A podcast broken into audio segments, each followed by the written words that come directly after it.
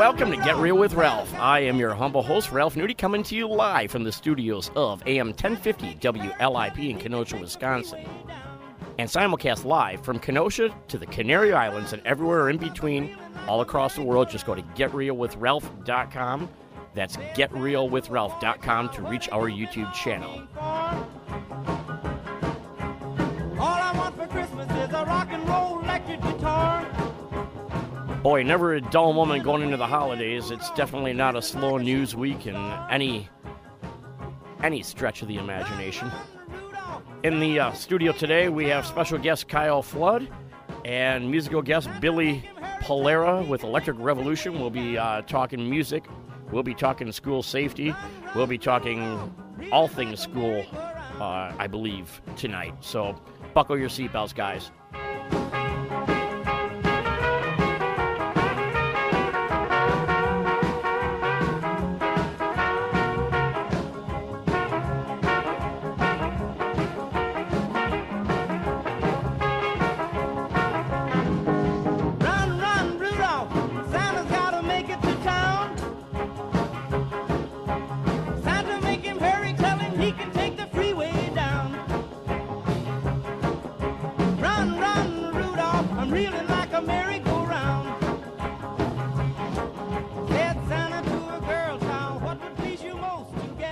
Welcome to the show. In the studio, as always, I have my co-host, Mr. Selovich, the man with the plan. How you doing, Jim? I'm doing great, and uh, in here is my co-host, Luana. the co-host to the co-host. Oh, yeah. Wonderful. Love it. All right. So, uh, Uh, hey, congratulations on your run, buddy. Uh, Oh. I came out and saw the show last night. Um, and folks, if you missed uh, Miracle on 34th Street at the Rhodey Center for the Arts, Lakeside Players, you missed something really, really good.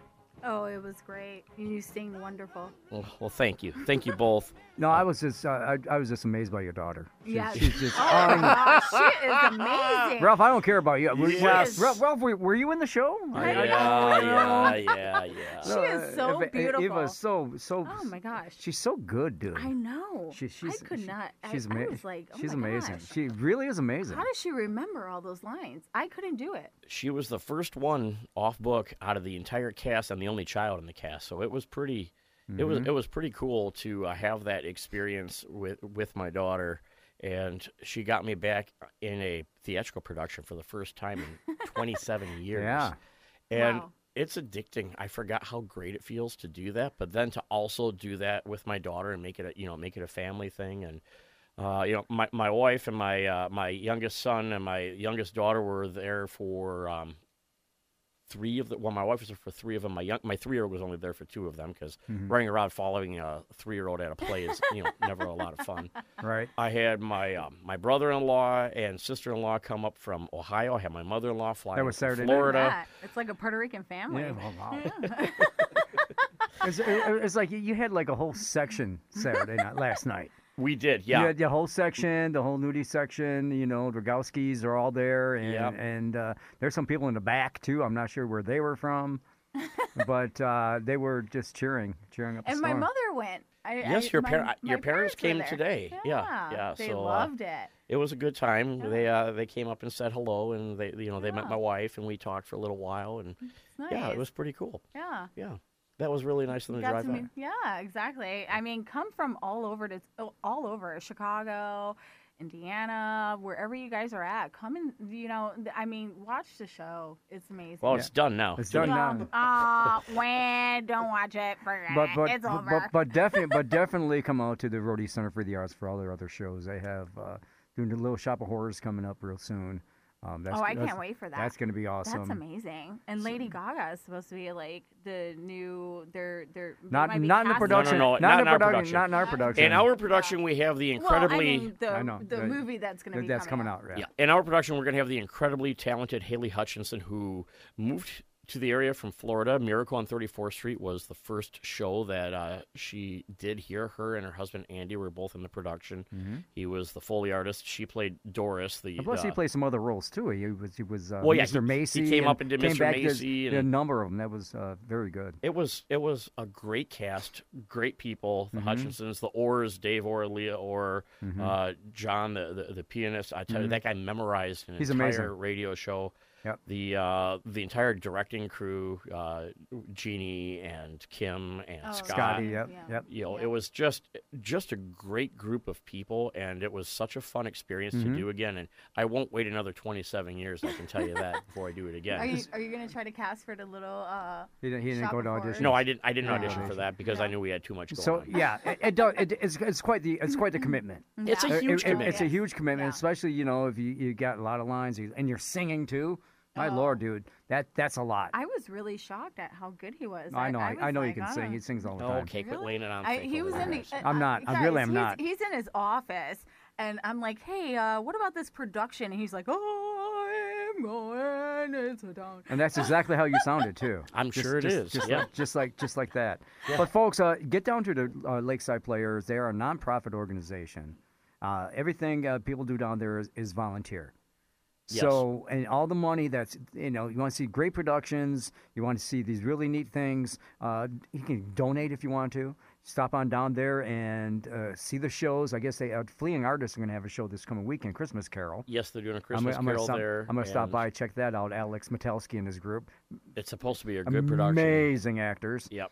So that's going on down there, and all the money, all the proceeds goes to the Rhodey Center for the Arts to, to maintain that building, to keep that stuff alive. And supporting the arts is such an important thing. Yeah. And, and, you know, in this world when we have, and we discuss all the bad things that go on in the world around here on this Mm-hmm. show, when you have so much heavy stuff going on, you, you really you, you need the arts to, to lift you out of that and and Yeah. give you that escape and, and, and help you remember the uh, you know the wonderful side of humanity and tell Mm-hmm. stories that need to be retold again. Absolutely. and it's just a great it's a great community Yeah. to be part Yeah. of and we have a great community in Kenosha that that is able to support Mm-hmm. Yep. support And you things know, like I- this we had we had lot we had lots of guests every Mm-hmm. every night we we we didn't sell out completely every Mm-hmm. night but we you know we had a good crowd every single night and you Yeah, could nice tell they crowd last appreciated yeah, it was beautiful. Was, last night It was, was, a really nice big crowd. Um, uh, I want to send a congratulations out to uh, Benny Gentile. He bowled a 300 game today. Did Oh you know my that? Did you know God. that? He's I did not know partner. You that. did not. I did not know that. Some wild wacky stuff. A He did. 300 I saw that on his Facebook page. So. Mm-hmm. So Wow. gotta- you gotta Well, check Ben, that congratulations. Ben is my business partner, so Mhm. shout out to him. We we sell Yeah, real estate yeah. together, and I, uh, I I did a little acting today myself. you did. Oh. Yeah, I had a paying gig. I was an elf on the shelf. Oh. I was. I was. hey, I, I'm, I'm not above that, man. I'll tell you what. You want to use a short guy, dress me like an elf, and put me up on the. This this shelf was nine feet in the air. really? Oh, my it was nine goodness. feet in the Seriously? air. This this uh, gentleman uh, in in uh, uh, Antioch, huge home. That's this half a million dollar home he, he's got, and you So he I mean, paid you don't to be a real live elf on the shelf. yeah, pay me to be a real live elf on the shelf. Oh Did man. you disappear as soon as they seen you? Did he have a bad Santa there too while he was No, at it? they didn't. But I freaked out one of one of his one of his daughter-in-laws because she thought I wasn't real. because I just totally totally was just deadpan and no expression, and she looked up there, and then I talked and she went ah, you know. Did you see that YouTube video that went viral where people were dressed up as mannequins? Yeah, I saw that. Yeah. And they so they have their faces all covered in like yeah, yeah, white mesh.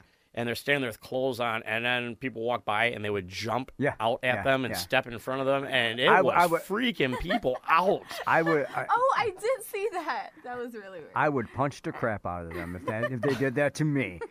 I'd be like, "Come home, come, come be my mannequin." That- You got you got problems. what? That's what she said. I actually want a I want a womankin. Womankin. womankin. Womankin. I'm Woman. woman- Wom, a womankin. Mannequin. So I, I did that, and that was fun. It was a little crazy getting up on that ladder, though. Was it? Oh, you weren't. Were you you scared? You tried I got, wearing. I got the Hey, picture. I was on the ladder. I was on the ladder striking the set tonight Oh, afterwards, crazy, yeah. and uh, the ladder the wall came toward me. I was in mm-hmm. between two walls Bender. on on a big ladder, Bender. and I had my ladder leaned up against the set wall instead of the real wall. Yeah. So when I finished, when they finished unscrewing Yep. the set wall, the ladder went one way and I went the other, and I was hanging onto a pipe and getting them to put the ladder back underneath me so I could come back down. Bender there, done that. Yeah, I was a close. I I, That's fun. I texted I texted my wife. She was at dinner right first. I'm like, you're almost a widow, like five oh minutes my ago. Oh, Jesus. But have you ever climbed a ladder in elf shoes? No, That is, I had to take my elf shoes off to get down. Did you? Yeah.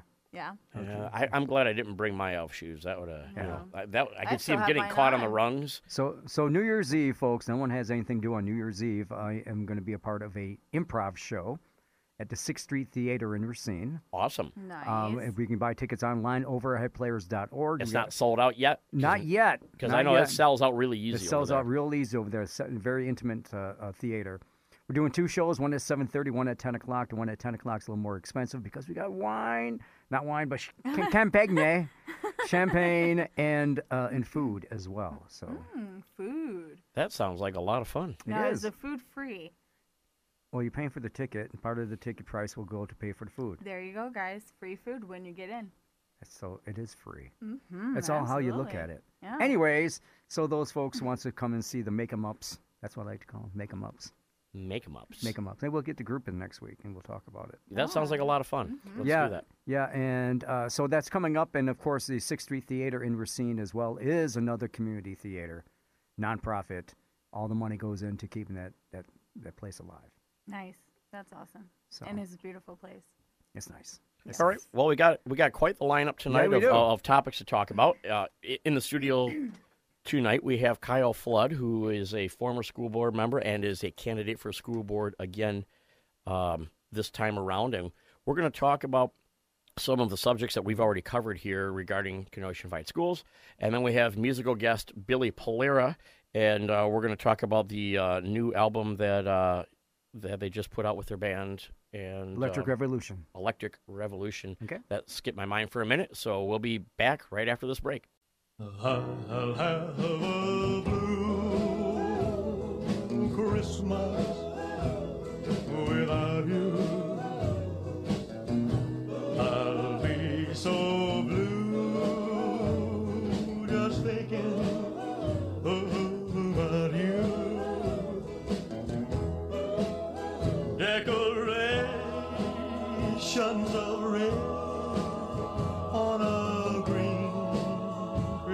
Christmas tree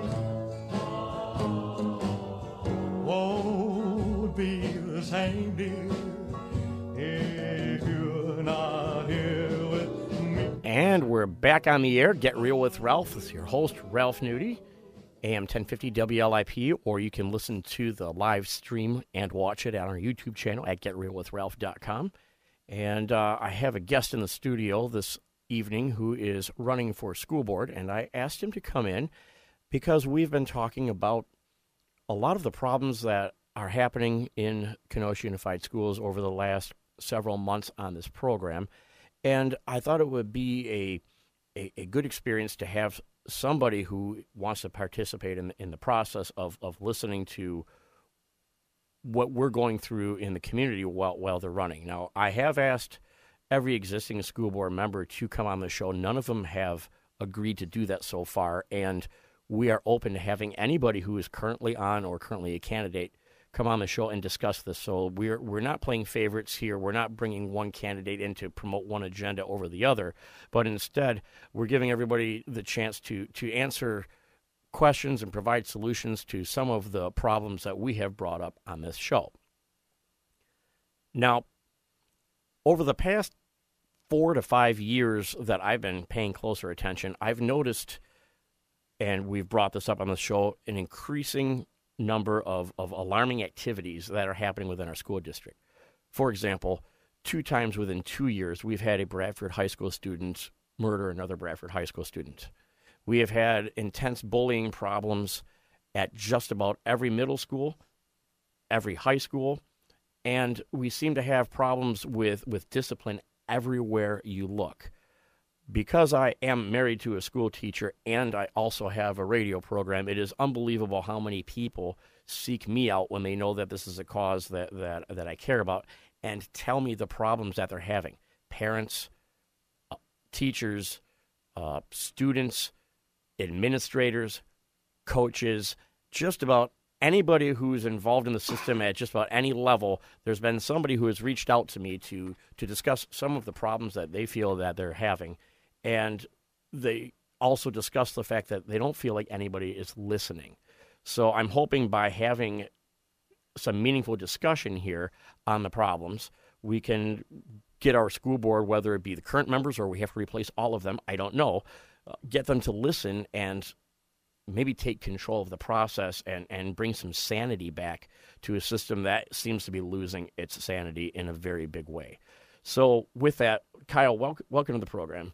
Thanks. Thanks for having me. Now, you were a school board member in uh, in, in, the past. Well, what what year was your last uh, your last tenure in the school board? So I was elected in April of 2013 when I was 18 years old and I just graduated from high school. Um, and I served one full term until 2016. Gotcha. And uh, that had to be quite an experience to be an 18 year old elected to a, uh, a legislative body. I'm, I'm sure it was some on the job training, if you will.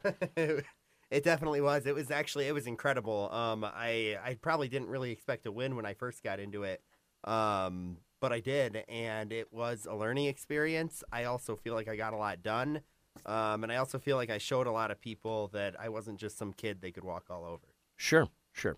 And what do you feel is different about this candidacy compared to the first time you ran? So, so there's two key differences really, and the the first one is that the first time I ran, I was 18, I was fresh out of high school. I uh, was intimately connected to all of the issues. Um, I'm a little farther removed now. I'm 25 years old. Um, uh, so there's that. So there's a little more of a learning curve as far as making sure that I'm hearing people, hearing from the parents, from the students, um, I'm fortunate enough to have a lot of friends who have kids that are going into the district um, or who have been in the district. Um, uh, so that's one thing. Um, another key difference is that the first time I ran, uh, I, I, think the primary concern was a lot of educational issues. Um, we had the tr- transformation plan had just been passed when Dr. Hancock was the superintendent. Mm-hmm. Um, a lot of things that that just weren't good were going on, and so I was running to kind of transform that transformation plan um, and set it on a different course. We ended up being able to do that by passing a new strategic plan for the district while I was on the board. This time, though, it's more about the safety issues, the cultural issues, the bullying, um, and all of that. I think that that's the really the prominent thing, and that's really what made me decide that I need to get back in this fight. It seems that there are a lot of policies that were implemented during the Hancock tenure that continue today that don't make a lot of sense to teachers. Some of them written, some of them unwritten, some of them even unspoken. And if you even get caught speaking of these issues, you have to worry about your, your, your job and uh, your security as an employee of the district, or at least that's how, how teachers are currently made to feel. And it's, it's, it is not a good work environment right now. I, I don't believe that it is for the teachers, and that means that it's not going to be a good environment for, for the students as well. Some of those seem like they had a a political or a social agenda, and I know at the time when uh, when Dr. Hancock was superintendent, I knew several teachers at several of the inner city middle schools, and one of the ways that they would try to create was of them looking for parity between minority students and majority students is they would purposely, if a min- minority student was in trouble, not take administrative action that could be tracked. That way, the numbers would look better overall. It seems like it seems like funding and numbers fueled a lot of the decisions that were being made then, and we're paying the price for some of those things now. You have classrooms full of eighth graders reading at third and fourth grade levels. You have children who are intense disciplinary problems being allowed to disrupt classrooms. You have you have a school system that spent money to remove call buttons so you can't call offices, and you have office ladies that don't just have kids sitting in their office anymore like they did 20 years ago when I was in, in a classroom. You have instructional coaches running around these schools doing absolutely nothing, it seems, in, in a lot of these places. But yet, you don't have teachers that are running detention anymore. You have a culture where if a behavioral problem happens, it doesn't get reported if there's any way to make it not reported because nobody wants the accountability of saying we have a problem. And you have administrators being incentivized to have less problems, therefore, they just report less problems. How do you fix that? Well, you, you fix that by holding the administration accountable. And I mean, that, that has to start at the top, to be honest. Right now, I think that the board, it, the, the board kind of acts like Dr. Sue is their boss. Um, Oh, I can tell you unequivocally, I emailed all of them, and one of the board members, and I won't name that board member, hit reply all to reply to all the other board members, but included me in it, and wanted to know who was going to get clearance from the superintendent for them to respond to me. And so I asked a couple of the board members afterwards when I got that, this seems odd. And they said that there's a policy in place that if they're going to reach out to the media, they have to clear it with their employee.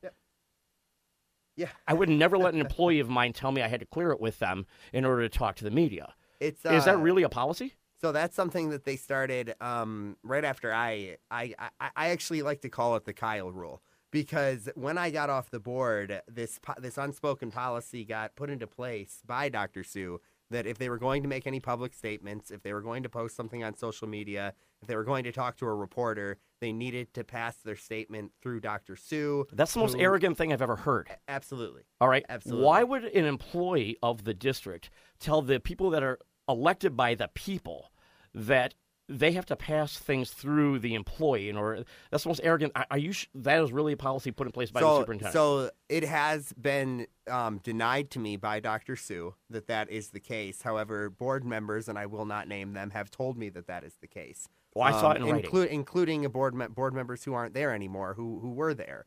Um, that's what they're told to do, and Why do they go along with it? that is a great question. Um, I think what it comes down to is that we don't have board members who have the guts to uh, go against the. I've always called them the good old boy network, but they don't have the guts to go against the establishment of Kenosha. They don't have the guts to stand up to Sue Savaglio Jarvis and say no. They want to rubber stamp the administ- for the administration. They don't have their own ideas, um, and they don't want you to know their positions. Which really, you got to ask, why are they in elected office? Um, that's a question for each of them.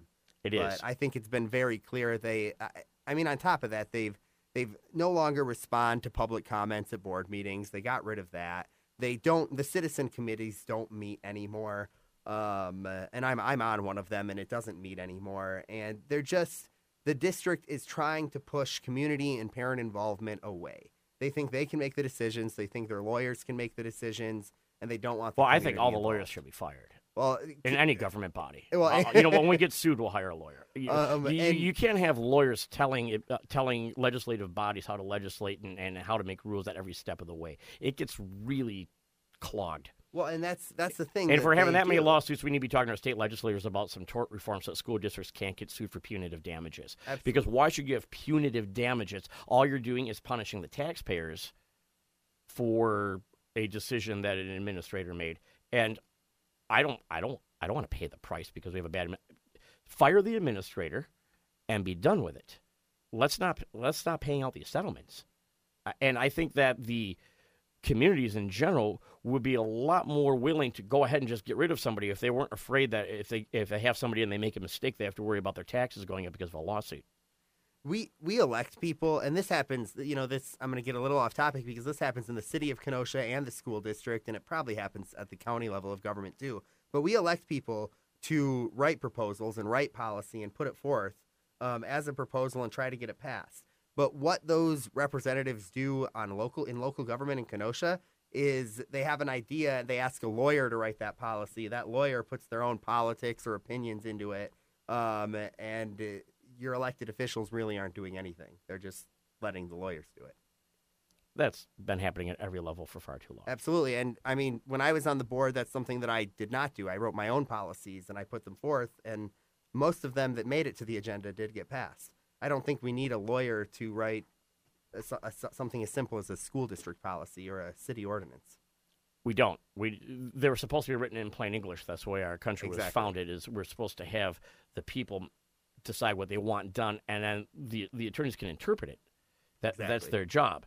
But we we're not Britain. We're you know the the pal- parliamentary system where everything is over lawyered before it even gets to the uh, before it gets to the people is exactly what what we stood against some two hundred and some odd years ago.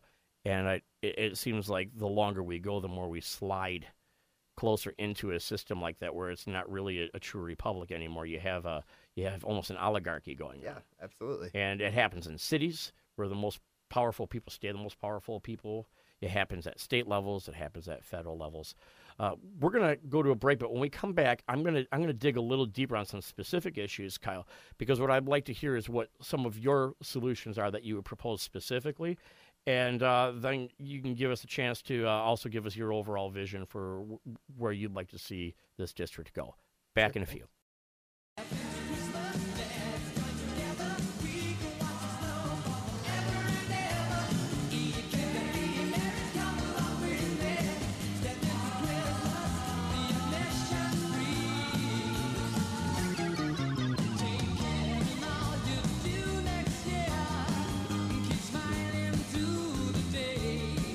And we're back on the air. Get real with Ralph, your host Ralph Nudie, in, and we're having a discussion about Kenosha schools with current school board candidate Kyle Flood, who uh, served on the school board at the age of 18 uh, for his uh, his first term, and now wants to come back to the school board and try to affect some change. Uh, we were talking before the break, and uh, we were also talking a little bit before we even came on the air today about how every issue seems to be demagogued these days and made a bigger deal out of than it is, or everybody tries to do everything for political points instead of doing the people's work. This happens at the federal level. We're watching it happen right now with these insane impeachment hearings that the people's work isn't getting done at all. Instead, the the people's work is being undone because people elected a president and they want to throw him out. And I don't care if you didn't vote for him. I this notion that we're just going to split hairs and it's completely partisan and and move on and waste everybody's time when we already know the outcome is stupid. If you have a president that did something so egregious that half their own party was against them, then we wouldn't even be having this discussion right now because decent people will rail against somebody even if they're in their party if it's bad enough. That's not where we are. That's what the impeachment process is for. That's an example. I can think of when you served your first term, that was during the whole Act 10 temper tantrum, correct? Correct. Yeah, Act 10 had just been passed a couple years before I got on the board. And I, I call it a temper tantrum because that is how everybody behaved. And in doing so, they actually shaped public opinion against them. Now, there were some good things that happened with this. It gave districts some good tools to be able to have a little more control over their own budget. And I understand why it was done. I also understand that when that bill was passed, there was a lot of politics going on on both sides Absolutely. for years, years and years and years, public service unions would forcibly take dues from their members. They would then decide how those dues were spent. They would decide to make political contributions based on what that union leadership wanted or where they're going to get favors done, regardless of maybe the opinion of the member in the first place. And it was a skewed system in many, many ways the origins of Act 10, in addition to wanting to straighten up budgets, and I do think that th- there was an intention there, but I also think that it was a little bit of a political reckoning or a political payback for years of that happening. And I understand it to a point. To have your tax dollars go to pay a public employee, then have your tax dollars go to have them forcibly have union dues taken out, and then have those union dues turned into political contributions to somebody you don't agree with, I think would rub anybody the wrong way. So it, it's, it's going to rub half the people the wrong way, no matter which side those contributions are getting made. And that needed to probably get addressed, just like the budgetary problems needed to get addressed. But here's here's a news flash for you conservatives out there. And I, I consider myself a fairly right of center, but very libertarian guy. I'm, I don't affiliate with either party. But here is the problem that happened for all of you conservatives out there. there are some unintended consequences, and the, those consequences are some of these administrators, or most of them, most of these boards are to the left of the teachers themselves. And now you've taken away, and the teachers are the rank and file people that are going to work every day. You've taken away their ability to have any control over what's going on in their classrooms. And unfortunately, the union didn't articulate that very well at the time. They were too busy articulating that they wanted their insurance bought from them and they wanted the retirement set the way that it was. And those are all valid arguments either way. But what got lost in the whole thing is the cultural change that has happened since then. Would you agree that it's been a big cultural change? Absolutely. It's been a huge change for governments all around Wisconsin, I think. I've seen school boards make horrendous decisions and then blame Act 10 for it as if they're trying to just incite more anger among their electorate instead of trying to find the best possible solution. And I think that's happened here a lot. You know, a bunch of teachers got fired, for example, when that happened because let's face it, the board want, wanted people angry at, at, at the governor at the time. Would you agree with that? I, I think what happens is that um, we find hot button issues. Politicians find hot button issues, and they're they're automatic go tos um, for when uh, when a large a majority of a constituency wants something done, wants something paid for, um, and the elected officials don't want to do it. Then they jump to whatever that last hot button thing was. So like Act Ten, well, we can't do it because we're not getting funding from the state. We don't want to talk about how we could do it in inventive ways that we could make things happen but we're going to blame it on this one hot button issue. I feel like boards have been lying to the constituents for years using political issues back and forth. I'm going to give you a couple of examples, and I'm going to get back to safety. All right. We were told Lincoln Elementary was uninhabitable, that we had to go build a new school. And then we built one on a contaminated site across from a prison, by the way, where there are child predators housed, which I never truly understood that. And as soon as that was open, suddenly that uninhabitable building was inhabitable and opened back up as KTEC. Were you were you on the board when that happened? I was not. I was. Uh, I was on the board when KTEC was expanded, but not when they first started. That And- was, uh, I was a little young when that happened. Gotcha. And then we got told the same lie again with McKinley. Did we need to lose? Did we need to lose a comprehensive middle school?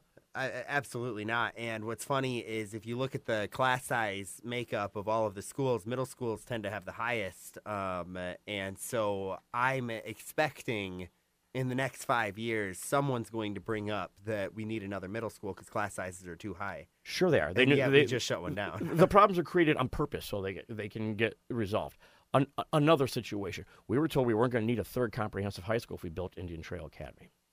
Then it was built. Then suddenly we have a referendum to up the taxes to build a, a comprehensive high school. I believe that was done on purpose because if the high school would have been built first, the citizens would have basically told the board to pound sand when they decided they wanted to build another charter school. And I believe that that's the reason that the football field was built right in front of Indian Trail before it was even open. Because if they would have built one over at Bradford first, they would have never got one because the taxpayers would have said, well, Bradford waited 30 years, you can wait. And I see the sleight of hand going on all the time. Is there discussion about that in, in, in, in back rooms between board members to, to do things that way, to slow roll the things you really need to get the stuff you don't really need paid for first? That way, when you really need something, you can convince people that, that it's a need? Are there backroom discussions among board members? Yes. Um, a lot of the decisions you're talking about, I think, happen at the administrative level, um, and then the board is basically just buys into it automatically. Um, what I noticed when I was on the board is that the board president is like the board. Um, when wh- whoever the board president is at the time, they get more meetings with the superintendent. They get to know a little bit more than all the other board members, and I mean, they set the agenda um, with very little input from other board members. And I, I would assume that's still how it's operating under the current board president. That's definitely how it went when I was there. How do you change the culture as one person? Well, you so what I did when I was on the board the first time is I wasn't afraid to call anyone out. Um, I w- I wasn't interested in keeping anything behind closed doors. So anything anyone said to me, I would say in public um, or post on Facebook. Um, and I think that that started to change the culture. And then I think we had that policy implemented, the unspoken policy implemented about board members passing things off um, with the superintendent right after I got on, uh, right after I got off. And now any board member, even if they liked what I was doing, is terrified to do something like that. Do you think the current structure, the way the board is structured, still still fits the needs of the community when the community has gotten so much larger than it was when Kenosha Unified was first formed, or do you think there are structural changes that need to be made? There's huge structural changes that need to be made. So there's a whole series of policies called the 8000 series that kind of governs how the board operates. Um, we looked at it while I was on the board, and a lot of changes that I wanted to see made were not made, such as um, defining what a conflict of interest is for a board member. Currently, there's no definition of that, so really there's no such thing as conflict of interest. Um, I also think that there should. I actually. I, I, I get a little extreme when I talk about structural um, change, and I would actually think that we should have term limits for board members. Um, I, I know that the longest serving board member I think is in her like 14th year or something like that, and I, I think that's getting a little a little heavy. That's a long time for somebody who's supposed to be serving their community as opposed and, and it is a part-time position uh, so it's not like a legislative position at the federal level where that's your job but that's a long time to stay in the same position When you when you run for a certain position, you are in step with certain issues, and after so long, eh, things have changed. Um, and I, I don't think you're as in tune with that. And this goes to every level. I'm a big supporter of term limits everywhere. I won't hide that, but um, uh, this goes to every level. You you get out of touch with things, and uh, if you're there for too long, all right let's pivot to safety. This is important. Absolutely. i have had educators tell me that they are not to call the police when an assault happens or a battery happens in their classroom for fear of retribution by their administrators. That that has to be decided at the administrative level. I have had educators tell me they can't get a disruptive child removed from their classroom and they just have to deal with it or at the very minimum be absolutely shamed by their community for not being able to control students that they, they had no hand in, in raising. I have had teachers in every middle school and especially lincoln washington Bullen uh, to a lesser extent, where the classrooms are made up, the majority of the, the children in the class are two, three grade levels behind in their reading ability.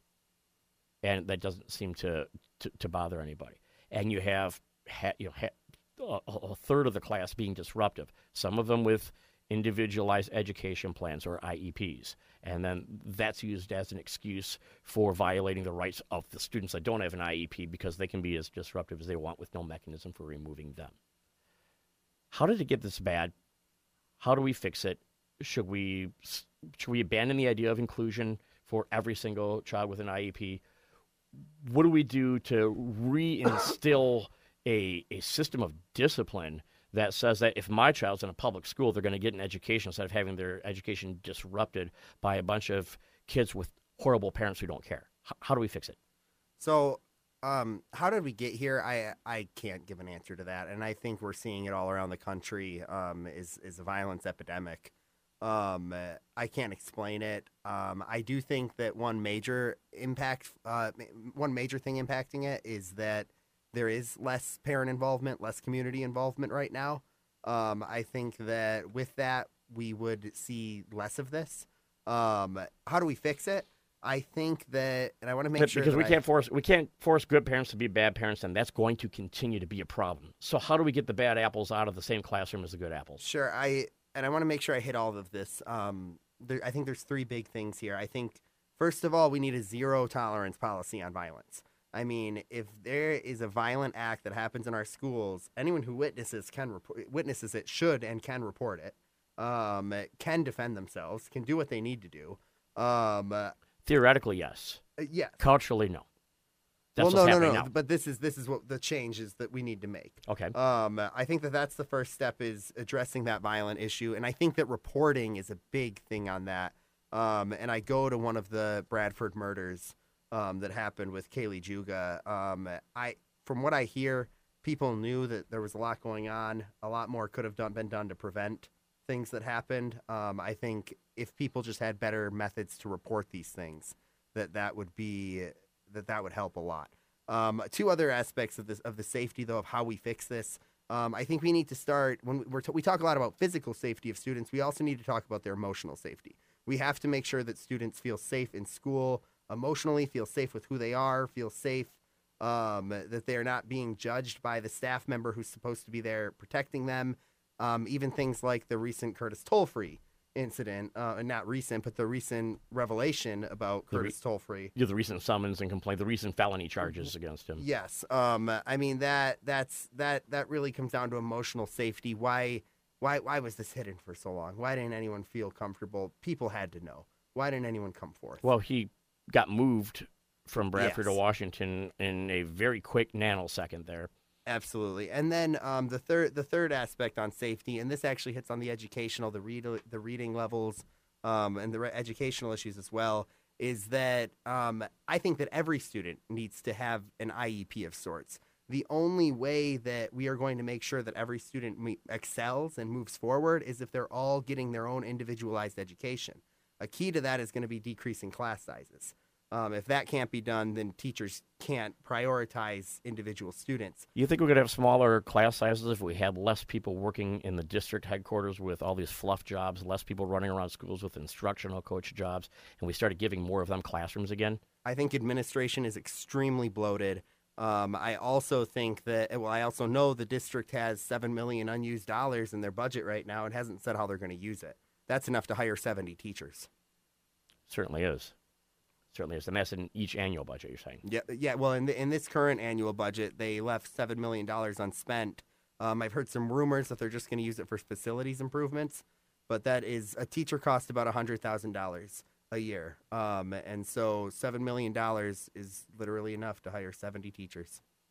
This this whole positive behavior incentive system that's been going on, it seems like it's completely replaced any sort of common sense when it comes to discipline. Small infractions aren't being aren't being addressed, and I feel like we're conditioning kids who already have terrible parents who aren't holding them accountable. We're now taking them, sending them to school, and not holding them accountable from a very young age. And then on top of it all, I think race gets used as an excuse sometimes, and I think that's the most awful thing you can do. In fact, I think it's the most racist thing you can do to a child to say we're going to have lower expectations on you because you came from a worse home, because you came from a poorer family, because you came from a, a certain minority group. I think what you're doing is you're harming that child farther because you are not giving them any sort of consequences for their actions early on. And so what you end up with is a bunch of kids who probably could have had some corrective action taken early on, who get to the late middle school, early high school levels, and they're acting with complete impunity. and and you know that's what I think what we need to have the same expectations for every student and I think that we need to treat every student individually every student's indi- educational needs individually But how do we accomplish that? And how do we accomplish that when we incentivize principals to have less disciplinary referrals instead of saying that doesn't matter, that's not part of your job anymore? Well, that absolutely less? has to How, stop. how do we Um, fix that? that- How do we say, oh, you had uh, 90 police calls at your school, so you're a bad principal, instead of saying, hey, thank you for reporting all 90 things instead of sweeping it under the rug? When do we get to the point where we start telling people, hey, we want you to now stop lying and start being truthful with us, and we're going to incentivize you for telling the truth instead of incentivizing you for being the biggest liar? How do we, how do we fix that? The board needs to take a hard look at the administration, really audit that administration, and find out who's sending down those directives, and then take care of it. Um, uh, I, a lot of people would call that micromanaging, but the board has a duty to this community to to be a watchdog on that administration, and so we need to find out who the administrators are that send those directives down, and they shouldn't be administrators. That's a good that, that's a good start, and I'd like to hear more of your revolutionary ideas. You know, stuff on on, on a macro scale. The, uh, the the next time we get to sit and talk, uh, we're going to be going into a break. But Kyle, thank you so much for coming on and giving us your time. You're welcome back uh, between now and, and the election. I'd like to hear more from you. And um, this has been a very informative session so far, but I feel like we just started scratching the surface, and there's so much more we can do. There's a lot to talk about when it comes to KUSD.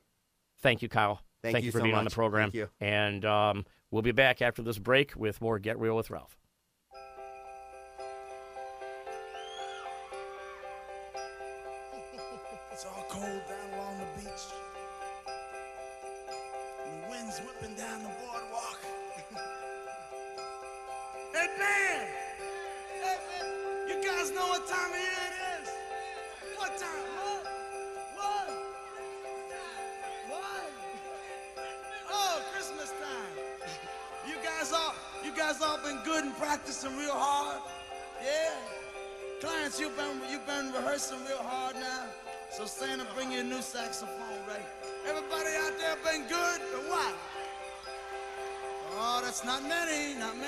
us in trouble out here.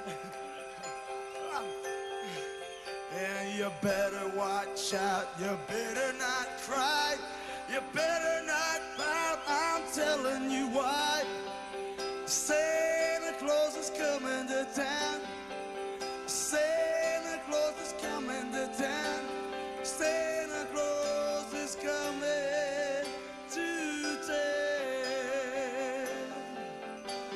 He's making a list, he's checking it twice. He's gonna find out who.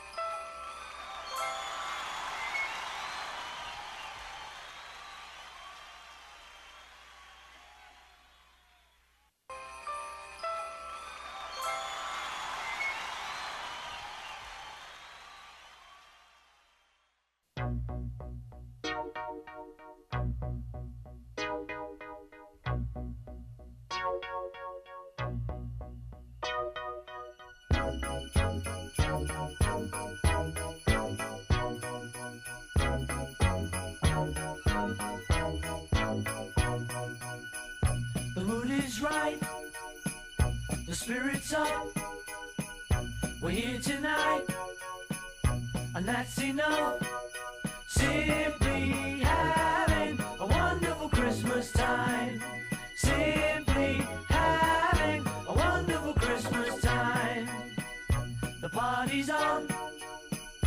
The feeling's here that only comes this time of year. Simply having a wonderful Christmas time. Simply having a wonderful Christmas time. And we're back on the air. Get real with Ralph, your host Ralph Nudie at AM 1050 WLIP. Listen on the radio or listen live via our YouTube channel. Go to getrealwithralph.com. And uh, we had a very informative first hour talking about um, the school system and maybe some things that can be done to change it with Kyle Flood. But man, the time went by fast, and I feel like we just scratched the surface. You know, do you think, you did. You just scratched the surface. I think you know we're bringing back. Yeah. Definitely, you know, that's one of those segments. We, you know, we get some really good guests on here sometimes. You know, with the informative section of part about about you know more serious part. Um, not to say that your music is not serious, Billy. Oh, It's, it's seriously good, man. Right. It rocks. But you know, to it, it- a lot of times we, we get we get so much into it that uh, it's just like we don't have enough time to cover everything we want to with that subject. We, we, we don't. And we try. Uh, this is Billy's first time. Welcome, welcome to the program, Billy. Thank you very Billy much. for Polera. We've got Sure, Billy yeah, man. Polera here with. Uh, What's what's up in stuff? What is? What's up in and stuff? Yeah, Woody. Uh, our format generally, our first hour we try and pick a you know a serious topic to talk about, and the second hour we try to keep it more to the arts and, and music and, and keep it lighthearted. So I call this a soft core talk radio program. There you go. Yeah, a little bit, a little bit of everything. You got to say it like this though. So, soft core. is this your first time doing soft core, Billy? Uh, music interview? I guess you could say that. Yeah. Not film. Not film. Not that, but softcore. Not yes, yet. I guess. Not yet. So uh, yeah, so second hour we like to talk about you know we have uh, musicians on, so you know sometimes we'll play in here acoustically, sometimes we'll bring someone on, we'll play their music. So we're going to play some of your music here. Now Billy has been a musician in the Kenosha area for as long as I can remember listening to local music in the Kenosha area. Most definitely. Probably was uh, most well known for being the other brother in Brother Six, the only one whose name didn't end with an I and ended with an A instead, Right. right? But um, and uh, you've been playing al- altogether. How long have you been playing bands in, in Kenosha? I don't know, man. It's been a long time, actually. Bands, I would say, since the late '70s. You know, something like that. You know? 17 years old. I uh, was my first actual gig in a club. You know what I mean? Where'd So- you guys play? What? We were playing covers back then. No, I mean where? Where did? Where, where was your Midnight first- Hour, The man. It was- Midnight Hour. yeah, the Midnight oh, Hour. I remember when Johnny Midnight was still the Midnight Hour. That's That place used to rock. It used Yeah, to it did. It was a big rock yeah, place man, back it in the was day. Great, you know. Sammy G's. Sammy G's also. Yeah. It was a clubhouse then too. Clubhouse. Yep. I remember. I remember being brought in there as a child, and that's Mm-hmm. all I'll say. A kitty cocktail. Kitty cocktails and pinball. there you go, man. Hell yes. now, now, Bi- Billy, you, you know, I know you and I go back. Oh, You know, totally. Of course, you and my brother go way back. Yes. You know, he's one of my brothers, one of my brother's best friends. Yeah. And um, I can remember being in a studio. I was taking studio. I was learning how to run boards and stuff and, and produce uh, at Harmon's place. And you guys Yes. came in and uh, as Nick Fury. Yep. I think it's the first time I, you know, because you guys are a bit older, you know, a few years older than me, so I Right. never really hung with you guys. But I remember you saying you're you're you're Worm's brother, right? I go, yeah, yeah, yes, I am, yes, I am. So it was this is a long time ago. So, uh, but it, uh, you know, it was so awesome. You guys were it was so much fun just being in there. I think Reason to Rock was what you guys were Oh recording. yeah, man. Got a Definitely. reason to rock. Yeah. Yeah, yeah. We did a lot of recording there Yeah. actually for a couple of years. Mhm. You know, straight That's like back in the uh, early '80s. 80s. Yeah. Yeah, early '80s. Yeah, yeah. Into the 90s even. Into the know? '90s with them. Yeah. Or now you're going to have to try and dig up some really old stuff in, uh, during the next break there, Jim. Let's see what you can Well, find. we'll see. I don't know anything on but we're definitely going to play your music tonight. Cool, and, uh, man. You got your uh, is your newest uh, album here, yes, it is. "Burn It Down." Burn it down. Electric Revolution. Right now, you, you've had Electric Revolution since um, how long ago was that? Started in 2014. 14. Yeah. Okay. All right. mhm. Different And, uh, variations of the band, but now the lineup is uh, Dave Lawson lead vocals, Mm-hmm. Brock Betts lead guitar, and Leon Royal bass guitar, and myself on drums. Wonderful. n- now you and Dave go back, We do. obviously, to gosh, you guys must have been playing since you were in your twenties. Yeah, he was uh, the lead singer in Nick Fury. Nick Fury, that's Yeah, right. I remember that. hmm And where can I find your uh, CD? It's Everywhere. Very interesting, actually. Did you- Everywhere. yeah, everywhere. Like yes. where? On all the streaming platforms, of course. Nice. You could get it here too at the uh, CD DVD warehouse. nice. In You Kenosha heard on, uh. Kenosha, it's available there, Yeah. or through our website, or through you know our Facebook page. and if you stuff. go there, tell Candy that you heard about it here. Mm-hmm. Yeah. And do, do Candy's get- good people, man. She is. Yes, she She's is. awesome. She's awesome. She does a lot for the area of music. Definitely. That, that- very much so, very much so. And you know, it's and that, this area of music, we got some really, really talented people in the, There around are this area. some great I mean, I, go- I go to other, I go to other places. I'll go to like a uh, an open jam. And you know, I- Mm-hmm. I was in New Orleans once. I went to an open jam. I think, oh, great, New Orleans, man. I mean, yeah, there's some really good musicians, but not to the caliber we have in this area. I keep Yeah, telling, I keep really saying this is a cultural epicenter, epicenter waiting to explode, Mm-hmm. and all it's going to take is one set of talented musicians to really get discovered here, and I think a bunch will follow. Mm-hmm. I mean, I know this sounds ridiculous to, uh, to to the average listener, but you you think about what happened, and and we're nowhere near the size of a metropolitan area like Seattle. Seattle, right. But I really believe, you know, and there's little towns where it's happened though, where one hits and then you just have one after another after another, and we have that much talent here. Mm-hmm. I, I really believe we do, and I think 30 years from now, people are going to look back and say this is a place that that a lot of good music, a lot of a lot of good musicians came from and and and cut their teeth in because it's a great place. There's a lot of different venues that you can play in. You can really experiment here with small crowds and uh, and, get it right, and then go play in front of bigger ones. And uh, you don't have that everywhere. Right. So you've been playing since 2014. Uh, how many how many songs have you guys put out so far? Well, just writing songs. We uh, released uh, EP first. It was a six-song EP, and then uh, in 2015, a full-length 10-song album, and then just in uh, 2019, we uh, released that January 1st. so we're gonna we're gonna we're gonna play some of that stuff uh, Yeah. off your January Yeah, I'm first. gonna play the title track. All right. burn it down. Definitely rock it. All right, so let's listen to "Burn It Down" and we'll come back and we'll talk I- about it. So as soon as I push this button here, where am I going? No, no, that's not the First right day on the big machine for Mr. Selovich over there. Figure it out. Um, Get it when I done. do push this button here, and uh, There it is. Here it is. I found it. I found it.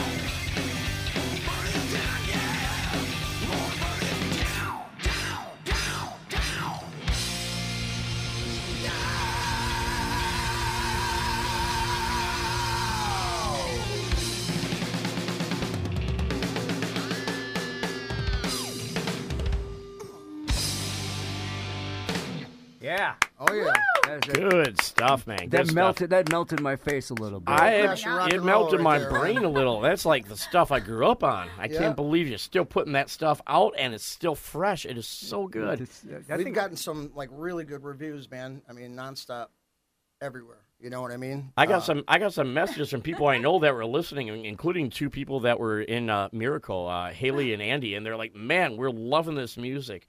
Uh, talking about it, and they're young. I mean, they're in their uh, early 30s and mid 20s. It's bringing back the So- old classic rock, It kind of is. uh, blues-based classic rock stuff, man. You know what I mean? It's, Uh, it, it's timeless. Yeah, It, it, it really is. I mean, So- you know, people can say, "Well, you- you're stuck in the '70s, man." Yeah. You know, this or that. It's Go, huge dude, right now, it- though, it's just, man. It's just, it's introducing people to it. It's as well. new classic rock. It's it, it's it very is. cool. And It- because of bands like Greta Van Fleet and Dirty Honey, Mm-hmm. bands like that, it's the whole genre's actually on an upswing. You know Honestly, what I mean? I was gonna burn it down. They, there you go.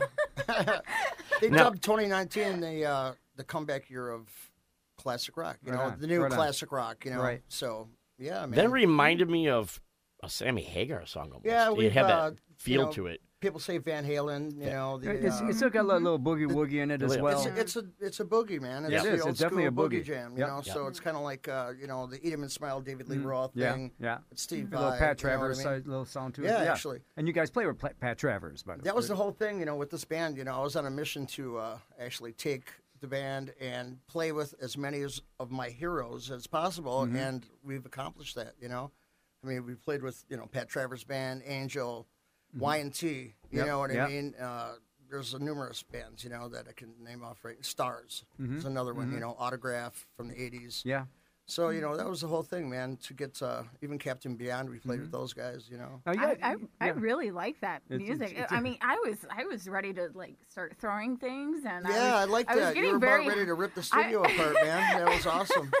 Well, I mean, back back back in the day, that's that's what all those musicians did. You know, imagine owning the hotel they stayed at. It was either really, if you thought about it, it's almost like you won the lotto because they're going to destroy the whole place and you get it remodeled. Right, right. I feel like I had a cup of coffee It's with it's, it's kind of like shot. it's kind of like when those old restaurants those old restaurants would have a fire. You know, just book a rock band at your hotel. Let's burn it down. You know, it's a c- cool thing about this band. You mm-hmm. know, e- each individual musician in this band, you know, they're very there's quality players, man. Brock Betts, you know, Dave Lawson's voice is Oh, excellent. okay. and, you After know, all these like- years, too, he, he, you know, he still brings it. yeah, he sings his ass off. Yeah, Oops, no, excuse me. yeah. Ass is you ass? ass is okay. He's- Booty. Okay, he That's four- sings his that's- ass that's off. four- that's five Brock times, Betts okay. is amazing on guitar. Yeah. very Yeah, you can talk about you can player. talk about the whole ass on the radio. You just can't talk about the Okay. opposite. Okay. Yeah, So, exactly. getting back to the point. Yeah. But anyways, uh, yeah, man, whatever you want to talk about, brother. Holy guacamole. Um, so yeah, I mean, we, we talked earlier off off mic of construction of, of a song. I mean, a lot of people have different. A lot of musicians have have different uh, ways, uh, different types of uh, process. Song structure. Yeah. Song Yeah, structure. Same thing with other artists too. A painter might paint a different way, and an actor Right. might uh, prepare a different way, or or make that choice in their acting. And, Right, and, right. and comedian will do whatever he does up on stage. But which way I got to thank Billy. He came out and see my show one time. It was great. Oh yeah, totally. Yeah, man. right on, man. We always Was come he if an we elf on the shelf then? No, I was not an elf on the Ah. shelf. Um, but what, what's uh, what's the process for Electric Revolution? Well, for us, mainly it's uh, through jamming. You know, just Okay. getting together and just, you know, just jamming some stuff, man. Mm-hmm. And if it sounds good, then we record it. Man, that's a great part. You Right know, on. let's record it and do it that way, or an idea kind of thing. Let's you know try to do a groove like this or a you know thing like that, and Mm-hmm. Right, try to right. basically you know build on top of it. You know, I think that that's awesome. I mean, Yeah, just due to the so fact that it's it, it's it- all it- feel, because man. because the whole band will take you know ownership of it. It's brilliant minds coming together. We don't Right. go in there, you know, and try to conceive something, you know, to sound, make it sound like something. We okay, let's write a song like this. You know, it doesn't happen like that. It's all Mm-hmm. stuff that basically just comes, Right. you know, spontaneous. Because I, I know uh, So- that I, I used to be in a couple of uh, comedy groups, and we did improv, just make up scenes and different ideas Same to, to, to write a s- it's exact same. That's why I love Yeah. talking to musicians. Heck, we do that here on the radio. And we do it here on the radio. Yeah, that's as good well. But some that's the best stuff, It man. is. You know it what is. I mean? It's, Off the it's- cuff. it's organic. We're having Yeah. a jam session right now. So you're uh, Yes, we are. Do you find that you're do you find that you have a specific pattern of song structure that you, you seem to to gravitate more toward? No, you know, a lot of it comes from, uh, you know, like Brock Betts will come up with these uh, riffs, man, and uh, you know we go off of that. Or say, for instance, I'll throw a beat down, and you know our bass player will follow with me, you know, and uh, just build on top of So that. it's a lot. So it's it's basically the rock and roll version of jazz improv. You just start yeah, playing man, and you just start go adding for stuff. it. Like I said, and if it sounds good, we record it, and then Dave Lawson, you know, he'll start writing lyrics, and he'll have his ideas as far as the premise of the song, that kind of thing. So Now, is your first Um, is your first music love? Is it is it this style of rock? I mean, you've Yeah, you played man, some, you you played know, different styles. Well, you know, from a kid, I used to like, you know, I grew up uh, listening to a lot of the stuff my brother listened to because he was always in bands, and uh, you know, it was always the '60s, '70s, you know, the rock stuff. But also, I fell in love with you know soul music back then Mm-hmm. and funk and stuff like this. So there's different genres that I do like, you know. Um, and that was a lot of that was a lot of your work with with, with Brother Six. A lot of funk and soul yeah, I kind of had, mixed I had all the elements. So I mean, Yeah. you know, I'm That more band of a, I'm really a hard did- rock yeah. drummer. So, you know yeah, I mean? you're very So- versatile. But, but you know, You play it- all I of mean, it. Yeah. it's, it's, it's just you're bringing a couple different uh, styles together. Because you know, Exactly. your younger brothers were a little more soul, a little more Prince, a little more, you know. Yep, and then that there was type- Steve and Ricky and I Steve were basically- and you guys are basically a three piece, anyways, right, Yeah. right there. Yeah, and it you was guys always and you a guys are hard rock. rock thing from It's day always, one always with a us, rock. yeah. That's what I loved about that band. I mean, you had the funk, you had the soul, you had the rock, Yeah. all mixed in in, in, in a bluesy way too. Mm-hmm. I mean, it was it was all the it's all the ingredients. Totally. All I mean, how I taught myself. I mean, that's that's of course you end up writing, you know, from Mm-hmm. your inspiration. You know what I mean? And uh, me, I taught myself how to play. My brother played drums, and I set his drum set up, and then I, you know, put the Led Zeppelin albums on, Mm-hmm. Black Sabbath, Deep Purple, you know, Grand Funk Railroad, those albums, and Good I taught myself how to play, man. You know, Right and uh, that's basically where our music is. You know, it's basically that's the foundation of what we do now. You know, Mm-hmm. So who was your who was Van your Halen and, and Right. all the good stuff, the early Scorpion stuff, Sure. and Right, right. you know that kind of stuff. who was your guy when you first started playing? They're like, I want to be like that dude. The like the first one that came to mind. What, what was it? What I would was say Tommy Aldridge. okay? Awesome. You know, he was a drummer back then in Black Oak, Arkansas. Right. You know, and, I saw him uh, with Ozzy yeah. because he played with Ozzy for a while. You kind of remind me of Ozzy a little bit. In a vampirish way. Oh, that's good. I think that's cool. He speaks in complete Vampire. sentences. How does he remind you of Ozzy? Sharon. Go on stage without me. You're the lead singer. I'm surprised you know who Ozzy is because you didn't know who Bono That's was. that's from. You know Uh, the thing with Ozzy nowadays, I think he's just completely just he just goes along with whatever they tell Yeah. him. to do. I mean, look at that thing he did with that rapper guy. What's that guy's name? uh, the Malone. latest thing he huh? Malone. He That's- just that's- did like a that's what- duo thing. Who? Malone. What's that name? What's his name? Malone. He's not doing a duets album like Frank Sinatra, Huh? is he? What's that? Bugs, What? Bugsy. Post, Post Malone, Post Malone, yeah. right. And you can tell they just, you know, they they just made him do that, man. And he's Yeah. up there, he don't know what's going Right, on. He's like, right. Sharon, you know, like she makes them do whatever, you know, yeah. like yeah, yeah. this is a good marketing strategy. He's, Ozzy, I think, he's you her know. little cash cow. She just puts him there. yeah, you know. So, but it's it's cool though. He's trying to get, uh, you know, yeah, hit with it- a it's- different the- scene, the different brand- the- people. You know what I mean? You, you have to reinvent yourself, man. We talked about that earlier too. I mean, you have to you have to do something to make yourself relevant. yeah. I mean, you know, it, it, you know, as sad, as sad as it is, man. Years go on. Well, do you remember when Sinatra came up with the idea with the duets album? Yeah. And then Tony Same Bennett principle. followed suit later on, and he mm-hmm. had every song was a different duet with somebody who was relevant, mm-hmm. and suddenly Oh, he yeah. was launched back in Yeah, relevancy. yeah. Maybe they should He do did that with with, Ozzy. with Lady Gaga. He did with Lady Gaga. You know what the cool Yep. thing about music is nowadays because of the internet, there's a mm-hmm. market for everything, man. So everything's current now. You know, I mean, there's bands from the '80s that are still out there Right. cranking it. You know what Oh, I mean? Oh, yeah. Bands from the '70s. It's like, like I said, you know, we've played with a lot of these bands. Mm-hmm. You know, that was my whole intention to do that. You Right. know, instead of playing the corner bars in Kenosha, which is cool, Which is and nice, you know. but- you, got, you got a yeah, following, and but, we you enjoy know, seeing you. Yeah, You know, we venture out to Chicago, Milwaukee. You know, we went down to Texas and yeah. played. you went know, down New Orleans, weren't you? No, No, we, no. no, no. Where, would you go? We you went down to Texas, San Antonio. San Antonio, that's it. I knew it was a south. big festival down there, and then we Which played the. Uh, was it the uh, the uh, Southwest. The Fiesta in the in the summer no, it with was the a clam bake and Memorial all that? Day. It was a Memorial Day uh, uh, rock festival they had inside this huge club, man. A really cool club down there. Um, I forgot the name of the club, but anyways, but also we played at the Cadet Rock Fest here. Oh, that's uh, right, you last did. summer in with Marilyn Manson and Rob Zombie Nice. and all that too, Love which Marilyn was awesome. Manson.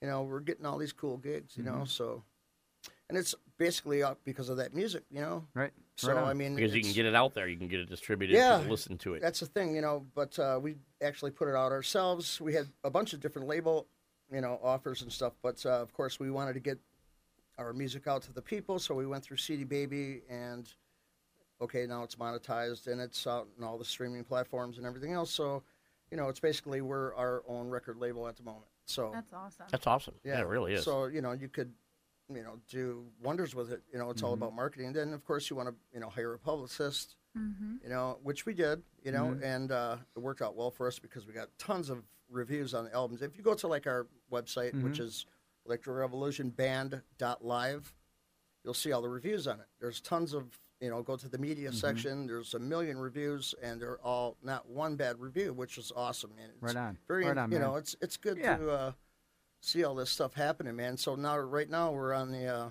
verge of album, the next phase Mm, of this next whole phase. new lineup, basically. Right on. So yeah, Oh, so very cool. It's very exciting, man. we're actually right. Uh, we just recorded a single, and uh, we're going to be releasing that very soon too. So we just did that, and uh, all these recordings that we have now, we recorded at uh, Belle City Sound hmm and Racine with uh, Chris Wisco.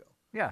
Yeah, Nice. yeah. A lot, lot of people go to Belle. Yeah, man. They, they he's, sounds he's, he's great. got a really nice uh, Yeah. studio up there. Yep. Where's gonna be? Um, where where are you gonna play next? Um, Because I want to be there. right now uh, things are uh, things are in the work. I br- actually brought stuff just got a hold of me tonight. They want us to play out there, so maybe that would be the one. You know, Mm-hmm. there's nothing really. I'm trying. I'm looking around for different uh, shows to play right now. So, we can. I'm keep- looking at your Facebook page right now, which Mm-hmm. I, I hadn't pulled it up before because we had such a busy weekend. Dude, I love this picture. You look like you look a little like Stevie Van Zandt in that picture. I gotta say, there with those Oh, glasses in the front, picture. doesn't he? Yeah, I love that picture. Yeah. Yeah, that's a I'll show that you, that is a great cover photo you Oh, guys yeah. have there. Yeah, thank you. And That's uh, your next album cover. so yeah, if you if you if you haven't heard the music, it- Mm-hmm. Electric Revolution is on Facebook. Go like their page and Totally. uh, drop them a comment that you heard about him here What's uh, first. so- what's another what's another song you uh, want to hear? We'll we'll play a song into the break. Running Away is a good one. Which yeah, one, uh, definitely a is that the radio type. Uh, I'm not taking any chances in giving you any radio silence until it's actually playing here. Just so you know, because we we just can't have we, we can't have that. there's a lot of good songs in it, Okay. but that one's a good one. We're one. gonna play "Running Away" into the stop break, and we come back. We'll play some more music and uh, and There hang you go, out. man. Excellent. More local music here on Get Real with Ralph. Or cowbell.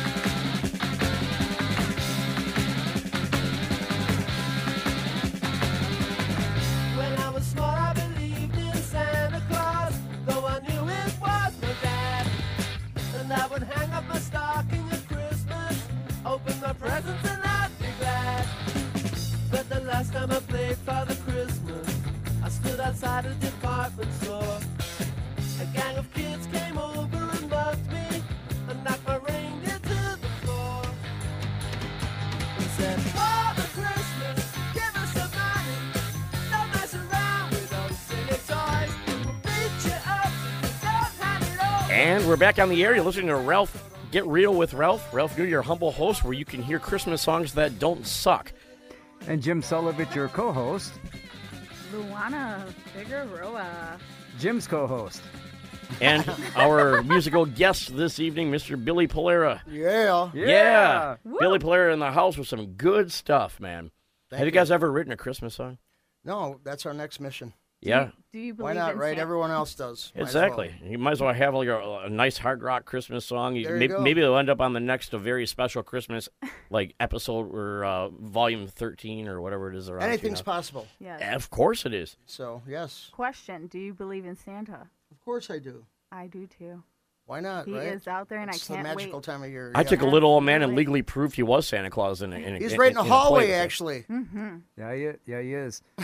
And, if you have an elf on the shelf, that's right. There, there are there- elves too. yes, everywhere. I cannot believe you're an elf on the shelf. I I, was- would I have. was- I was an elf on the shelf. Do you have a picture of that? I No, have I paid don't. money to see that. Um, I got. I'll send it to you. yeah. I got it. Um, oh, my seven-year-old would have loved that. Oh my god. Oh, wait, She- there was this this little. It was fun. It was so much fun. All these little kids are around and stuff, you know. And and uh, there was one. I think he was like four years old. He goes, "Elf, look, Elf, look," and he's showing, he's showing me, "Hey, Elf, Elf, Elf, Elf, Elf." I'm like, "What? What? Look." You know, and all this stuff. So it was a lot of fun. Nudie, do you have a uh, do you have an elf on the shelf? Yes, your kids? as a matter of fact, we have an elf on the shelf for, for, for our kids, Yeah. and the elf magically showed up at the roadie in my daughter's dressing room for opening way. night. There you go. And uh, she Wow. was just she came running down and told everybody in the cast. She told the she told the, the, the woman that's playing her mother in the show, Haley. She came running. The elf is here, Oh running my down the stairs through the theater. You could hear it echo. We're like shh because the house was opening up. It was the most exciting thing that happened in her. You would have thought the most exciting thing was the the applause she got for her performance. Yeah. She was more excited about that darn elf than anything. Kids just love these elf on the That's- shelves. Yes. it- and that that is so good Yes. and, Yeah. and important too. It is. It's so It's important. Very you know, I mean, it's For not. It's not. children, I mean, for you know, to her at that age to have that be exciting for her than her performance on stage. Oh, It- it is. It- it uh, just shows let- she's let just a let her- child Let her. still. ha- Yes. th- I hope she hangs on to it forever. I mean, Absolutely. Yeah, you know, memories not forever, but for for a while. forever, man. Yeah, Yeah. right on. Now you have kids, Billy. Yes, I do actually. How how old are your kids? Oh, they're very old. How They old? go from 33 to you know 30. Wait, yeah, 33 down. Actually, my youngest is 19.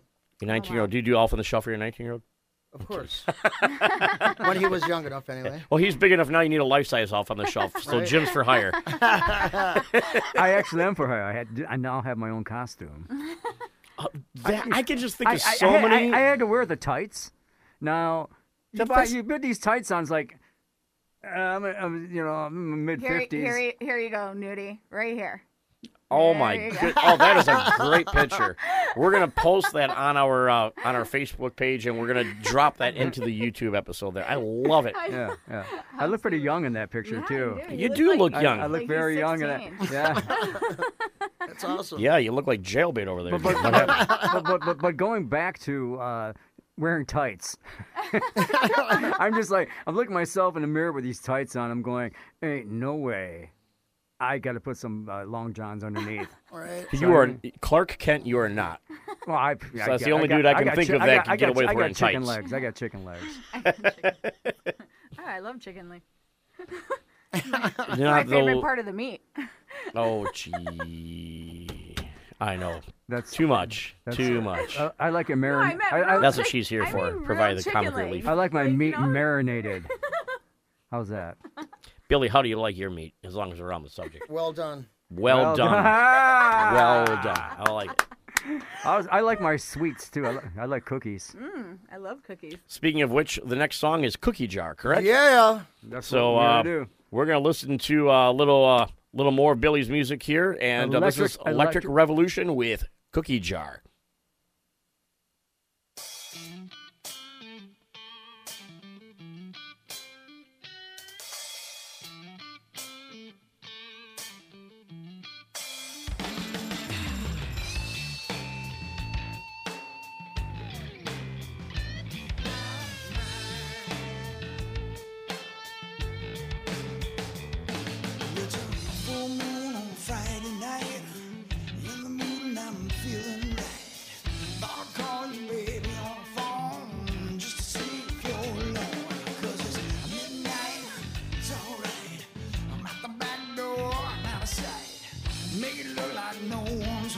on you and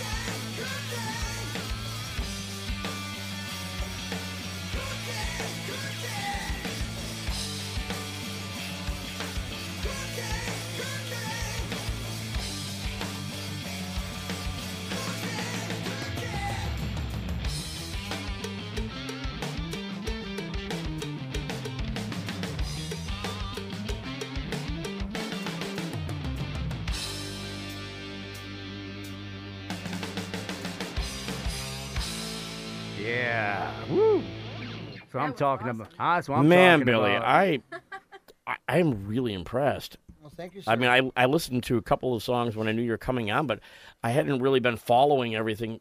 There's so many people to Oh my follow, God. and sometimes you lose track. Yeah, and uh, so I listened to a couple of them when Jim told me you were coming on, and uh, it's good. Everything I've heard is good, and uh, including Mm-hmm. Yeah. the stuff I've heard tonight. And, And, yeah, this I- one's that's a lot. That's a fun song. Yeah, our fan base is actually pretty broad, and you know, I mean, it's uh, people all over the world actually like Right. it. You know, we've been played, uh, actually being played on like a whole slew of different uh, internet radio stations. You know, a lo- bunch of them overseas. Nice. I mean, know, God has Germany, really everything. blessed you Yeah. with a beautiful voice. That ain't me singing. That's. He's the sing- drummer. He's singing. Oh, he's singing the With background beautiful though. hands. That's Dave Lawson. That's. Dave Lawson. you, you- you tell him how beautiful he is next month when they come I back I sing in. backups. Dave Lawson is the lead vocalist, Oh, it's really and good. I play drums. Congratulations. So uh, let's open up the phone lines 262 694 1050. See if your fan base is actually listening. The Billy Polera from Yeah. Electric Revolution. I think we got a phone call. Why don't you push that top, Already? Push that top button. That was fast. Push the top button. Push it. Hey, I, I need I need the pizza guy to get here right away. oh God. Right away. You, you, you need a pizza guy. I'm, I'm in a balcony. I've been held hostage for two weeks on a high rise from the lady that bailed me out of jail. And she's getting me to wash the dishes, clean the house, everything for two weeks. I, I I can't take it no more. So- I'm in a balcony now. It's cold out here. so- Send the pizza guy. Tell him bring a knife. You want us to uh, deliver by drone, or how are we going to get it up there? No, no, just just take the elevator and get away. Wait, she, I don't want her to hear me. Try not to be so loud. You're Okay. being too loud. We're going to put um. Wait a minute, she can she can hear me now. I'm gonna jump off the. I I cannot. Uh, Don't do jump. Don't loud. jump, buddy. No, no, Oh, no, no, no, no. He did it. Oh, darn. I guess he won't be singing any Moana songs this time. what are you going to do? Does That's- anybody else want to have That's a like a regular for... prank caller. We have any real callers? Uh, 262 694 1050 if you have any questions for uh, Billy Polera or anything else Where's that we talked about today. Where's Worm when you need him? Well, I know. Who, who He knows? said, he said, I can do the worm. I, I, I do. I still do the worm at weddings, and I shouldn't ya? be doing that at my I age I because saw, I saw every the, time I saw the picture. Yeah. And your phone fell out of your pocket. my phone fell out of my pocket, my reading glasses went Right. flying. I mean, yeah, honestly, the I'm whole nine kinda- yards. I'm kind of worried about this guy. Like, do you seriously think Hey, he's like I don't know. He's a nut job. So, uh, so Bill, your next uh, album coming up. What type of uh, you guys you gonna change anything different? Um, it- it- Um, I mean, right now the know- stuff that we're writing right now is uh, it's pretty much like that, you know. But it's it's we're actually you know diving into different realms, man. You know, I Mhm. mean, there's some stuff that's really deep or darker, you know. Okay, And all right. uh, but then again, there's some songs that could easily be radio friendly songs. Sure, you know, also. sure. Now, do, do you, It's whatever comes up, man. Right, I mean, if right. it sounds good, then we work on it. Right we like on. the song, and we're going to keep uh, progressing with it and Okay. take it from there and well, the, you record know, it. the, you, you know? you, you said the name right. You said the, the phrase right there. Radio, you know, ready, friendly. Yeah, you, know, what of I course, mean? uh, So- within So the, three the minute- time frame, three minute tracks. Yeah, Yeah, three, yeah. minute- three minute plus whatever. Right. You know that we have a few of those actually in the Mhm. works. But then we have our five minute deep cut albums. You know, Right it's reminiscent of like stuff from the seventies, of course. Yeah, your A side is all your radio friendly stuff, Yeah. and your B side is all the stuff that you have a passion for. And we have That's- another caller on the line. We do. You're on Get Real with Ralph. Hi, it's Mama J from a backyard in Bristol. Well, hi, Mama Mama J. J. How Mama are J. you? What's up, Mama Jay? What's kicking? You have any question yeah, for? I You have, haven't- you have well, I'm. You guys are making me feel sentimental about how the kids used to sit around the fire and play Oh. guitars. oh, awesome. Nice. So, how do you like? Uh, Yeah. How do you like the music? Well, I was going to say the first song, I'm with the girly girl over there. I was setting stuff on fire too. There you go. All right. Girl, we gotta You're burning it down, honey. Burning it down. yeah.